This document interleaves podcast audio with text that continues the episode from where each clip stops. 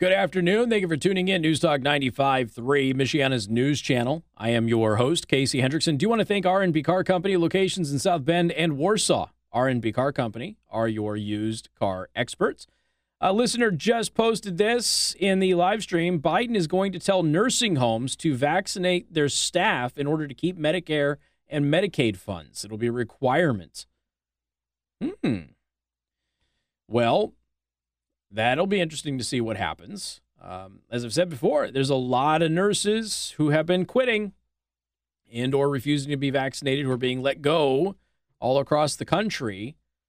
And nursing homes have been understaffed for as long as I can remember. So we've got a nursing shortage. We've got a a senior care living facility shortage, and now we're firing a bunch of them.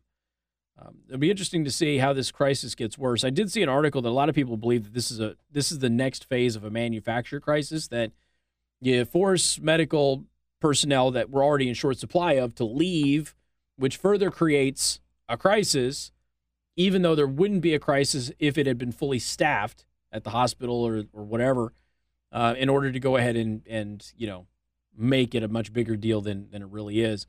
So I said that's that's interesting. So if you work at a nursing home, looks like according to the Wall Street Journal, uh, looks like the Biden administration is going to require you get vaccinated, or else the nursing home will lose federal funds. I don't expect that's going to end very well. Uh, on the other side of the the country, you go into California now. A city councilman and five others have been charged with election fraud in California, which, which this is impossible. Election fraud doesn't exist.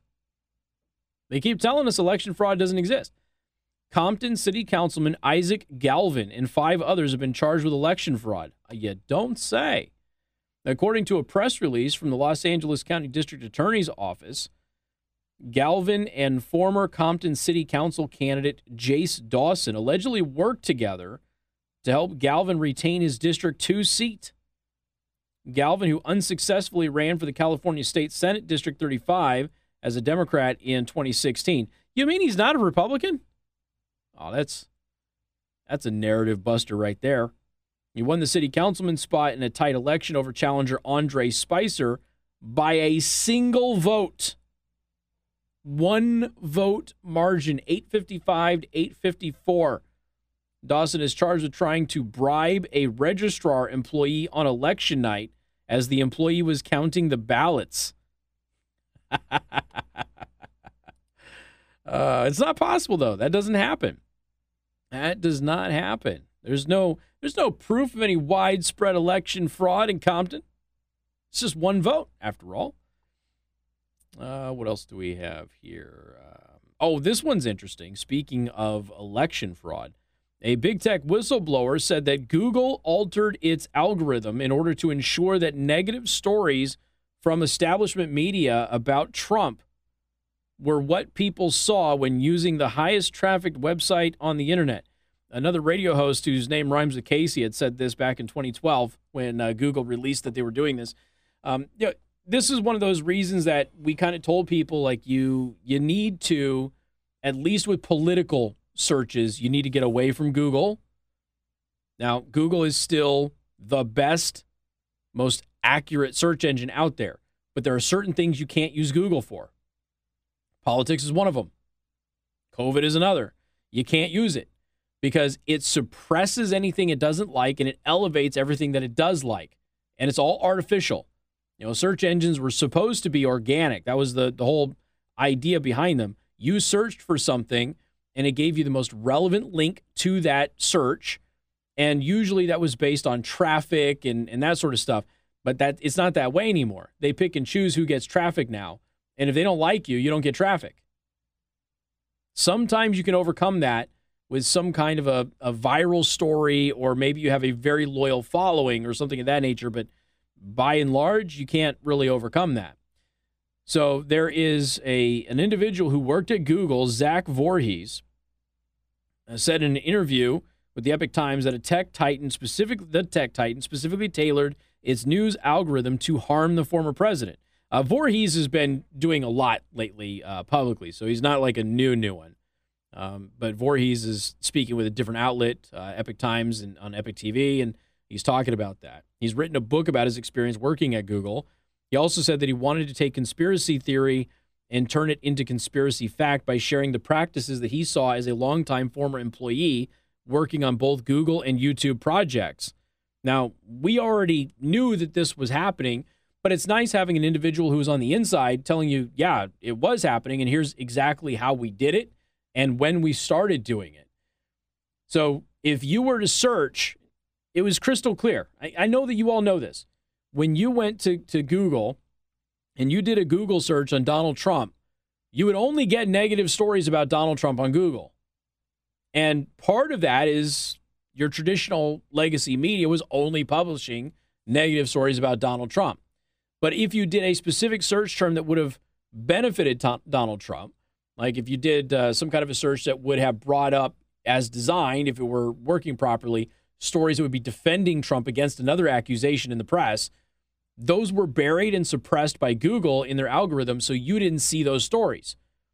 Friendly reminder the data on Google, when you do a Google search, something like 84% of you will never go to page two. It's like 90 some odd percent, like 97 or some god awful number, will never go to page three. So all Google has to do is push links that it likes to the first couple of pages and just throttle links that they don't like to page three and beyond. When they do that, nobody's going to actually see it because people go to Google, they go to page one, maybe they go to page two. That's it. They don't they don't continue to look at the search results. And he's just exposing that. But he say they did do that with Donald Trump. No big surprise. People kind of suspect this is happening. That certain keyword trigger things within the algorithm that is actually happening. He told the Epoch Times, noting that newly written stories about Trump were digitally married with older ones to ensure that they remained at the top of the search results. They actually have that. They show like a graph, a tree. They say, and they say, actually, this forms a super story that spans eight days, he said. So you'd have an old story about Trump. I noticed this too in the in the searches. You'd do a search about Trump, and they would bring up something really old about him. And this is kind of what I've always told you, where you know an old debunked scandal gets put on the shelf, and then pulled back off of the shelf and recycled. This is one of the ways that Google is kind of doing that. Part of it is organically, they just pull it off and recycle it. I shouldn't say organically, that's not the right way of doing it, but um, you take a news story about Trump, and if it can, if the algorithm in Google can relate it to an old story about Donald Trump, they would. So the algorithm would marry the new story with the old story into a brand new story, and you would just get recycled and regurgitated anti Trump articles over and over and over and over again.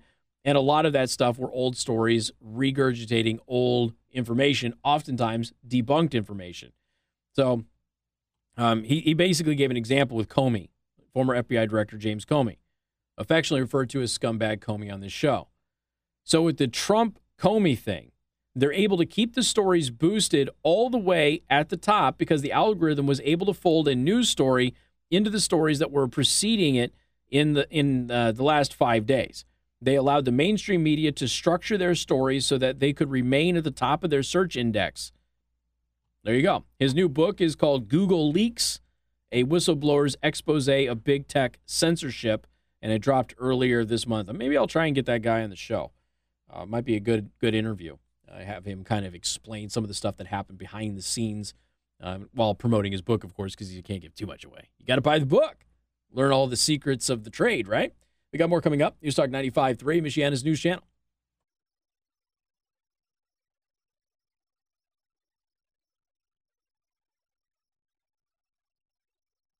The latest list on the causes of death for children.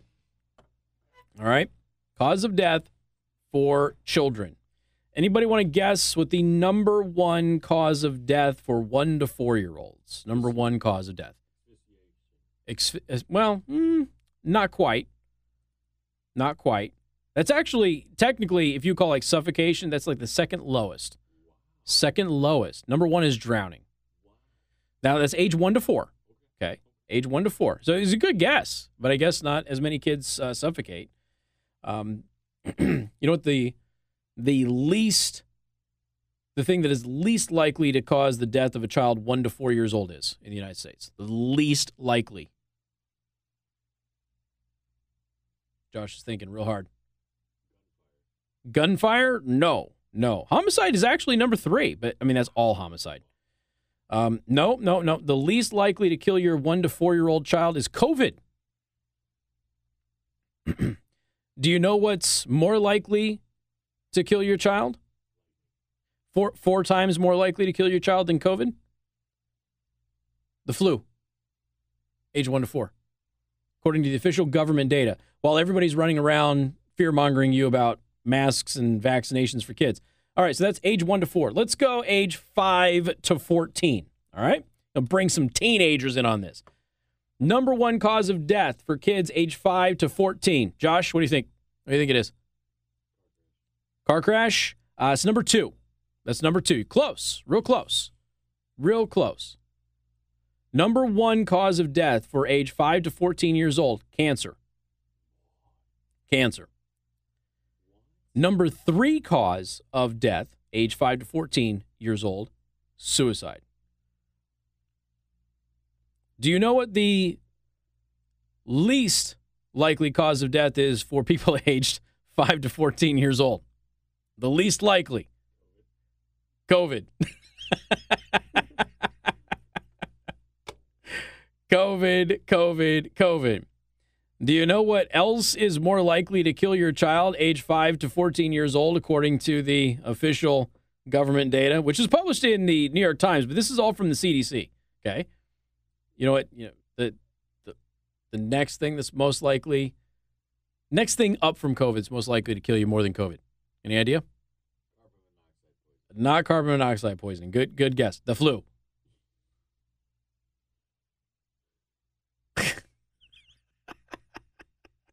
I'm look. I don't mean to be laughing about kids dying. Okay, because that's not funny. I just want to put this crap in perspective. This is the whole point of me telling you this stuff when it comes to the mask and the vaccine, vac- vaccination mandates and that sort of thing. Okay. They're trying, they are trying desperately to put masks back on your kids. All of the scientific research says it's bad to have masks on your kids and that it won't actually help against COVID. The schools that had mask requirements had higher cases of COVID throughout the pandemic than schools that did not have mask requirements. That is a science as at this point in time, that is the scientific data sets that we have. We do not have any competing data sets. This New York Times article that came out a week ago and said, no, no, no, schools that had mask mandates did better. That wasn't a real study. In that article, it makes it very clear they did not compare schools that had mask mandates with schools that did not because there were no schools without mask mandates available for that state. They were measuring them all in one state. So it wasn't an actual study and it didn't compare the two. So it's not legitimate.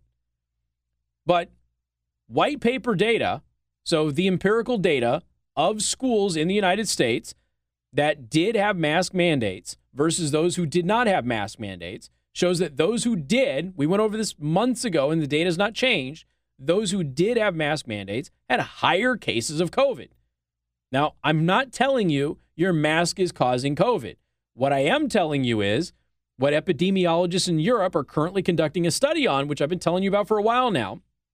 They think that what's happening is the mask is becoming infected with COVID and nobody is cleaning or sanitizing or throwing away the mask. It keeps getting reused and reused and reused. You touch the mask, you've got COVID on your hands now, everything you touch in the classroom. Even though surface transmission is extremely rare, so is in school transmission of COVID. It's extremely rare. So they're theorizing in Europe in this study that they're doing right now that masks are becoming contaminated. And since nobody is swapping out their mask or cleaning their mask, they're therefore spreading COVID. You don't have that problem in schools that don't have masks. Kids are asymptomatic with COVID the overwhelming majority of time. We know from the scientific research that asymptomatic people, while they can spread COVID, rarely ever do. And we also know that since kids are asymptomatic, they're rarely spreading COVID. And we know that uh, surface transmission of COVID is extremely rare, according to all of the research, and therefore it's not spreading in schools. Faculty at schools who are getting COVID generally are getting it home. Some of you are going, Delta's different, Delta's different.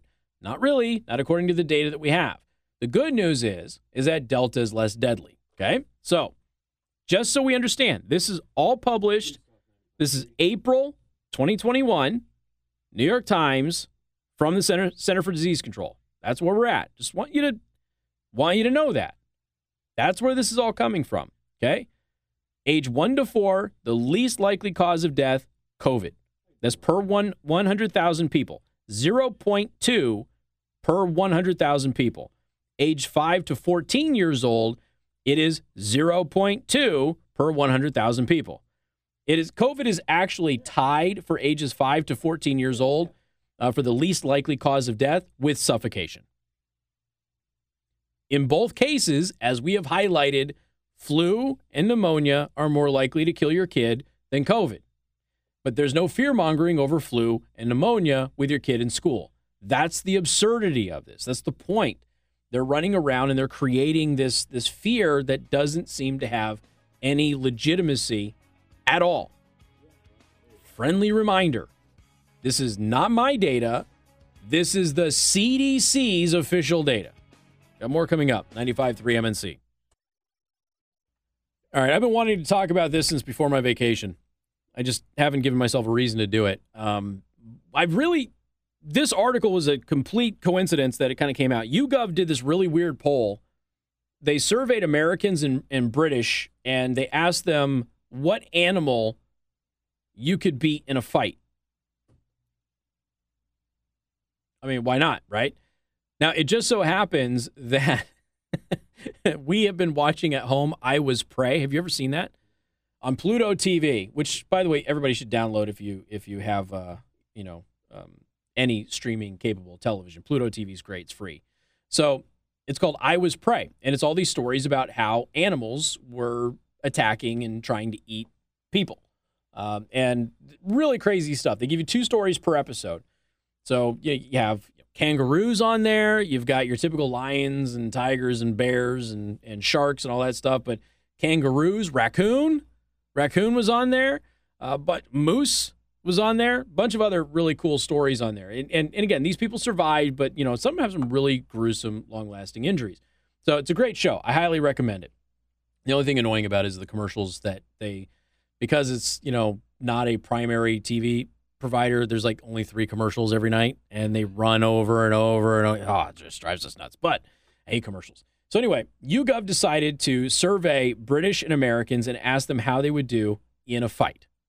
So overall, this this is not going to surprise anybody. Americans are more confident than the British that they can beat animals in a fist fight. Okay, I know, shocking. It's just American bravado. what I think is funny so they get into some of these things, right? They got rats, they got house cats, goose, medium sized dog, eagle, large dog, chimpanzee, king cobra, kangaroo, wolf, crocodile, gorilla, lion, elephant, and grizzly bear. In a fist fight. All right? Now, human beings tend to overestimate their capabilities at a whole host of things. The fact that 6% of Americans think that they could fist fight a grizzly bear is, I'm sorry, hysterical. six, yeah, I'd go toe to toe with a grizzly bear. Sure, you could, Kyle. Okay. Just rip that wife beater right off and go at that grizzly bear. But that's not the worst one. 8% of Americans think they can take on an elephant. You know, an elephant would rip a grizzly bear in half, right? Eight percent. Yeah, I can I can fight an elephant. Eight percent of Americans think they can take on a lion. By the way, all of these are two for the British. Like two percent of the British. No. Um, Nine percent of Americans think they can take on a crocodile. This one I can kind of believe because Americans, crocodiles, alligators. You know, a lot of Americans have exposure to that, and a lot of Americans have seen other Americans, frankly, wrestle alligators and win. So I can see 9% of Americans being able to beat a crocodile. All right. I don't know what the percentage of the population is for the U.S. and Florida, but just assume between Florida and Louisiana, that's your 9%. Okay. Just, assume that. The rest of us are toast, probably. 12% of Americans think that they can beat a wolf in a fight. 14% think they can beat a kangaroo. That makes sense. Ca- Americans don't understand how mean kangaroos can get, though. But we have that one video of that one guy where the kangaroo is going after his dog and he punched the kangaroo. And the kangaroo's like, what? A kangaroo, male kangaroos that are territorial, you have to say female kangaroos just look like normal, like fluffy animals. Male kangaroos who are territorial look like Arnold Schwarzenegger in his prime. They are jacked and they are really mean sometimes. Not all the time. Most of the time they're they're pretty they're pretty calm, but when they're angry and territorial, it's bad. 15% think they can beat a king cobra. You can't. 17% think they can beat a chimpanzee. You can't. 23% think you can beat a dog. I believe that. 30% think you can beat an eagle. no. Uh, uh, you know, it, it just goes up from there. 49% a medium dog, 61% a goose. Yeah, right. Have you seen people fight a goose? People run from geese. 69% think they can beat a house cat. 72% of Americans think they can beat a rat. Only 72%. But that's way better than 67% of British. We got more coming up. 95.3 MNC.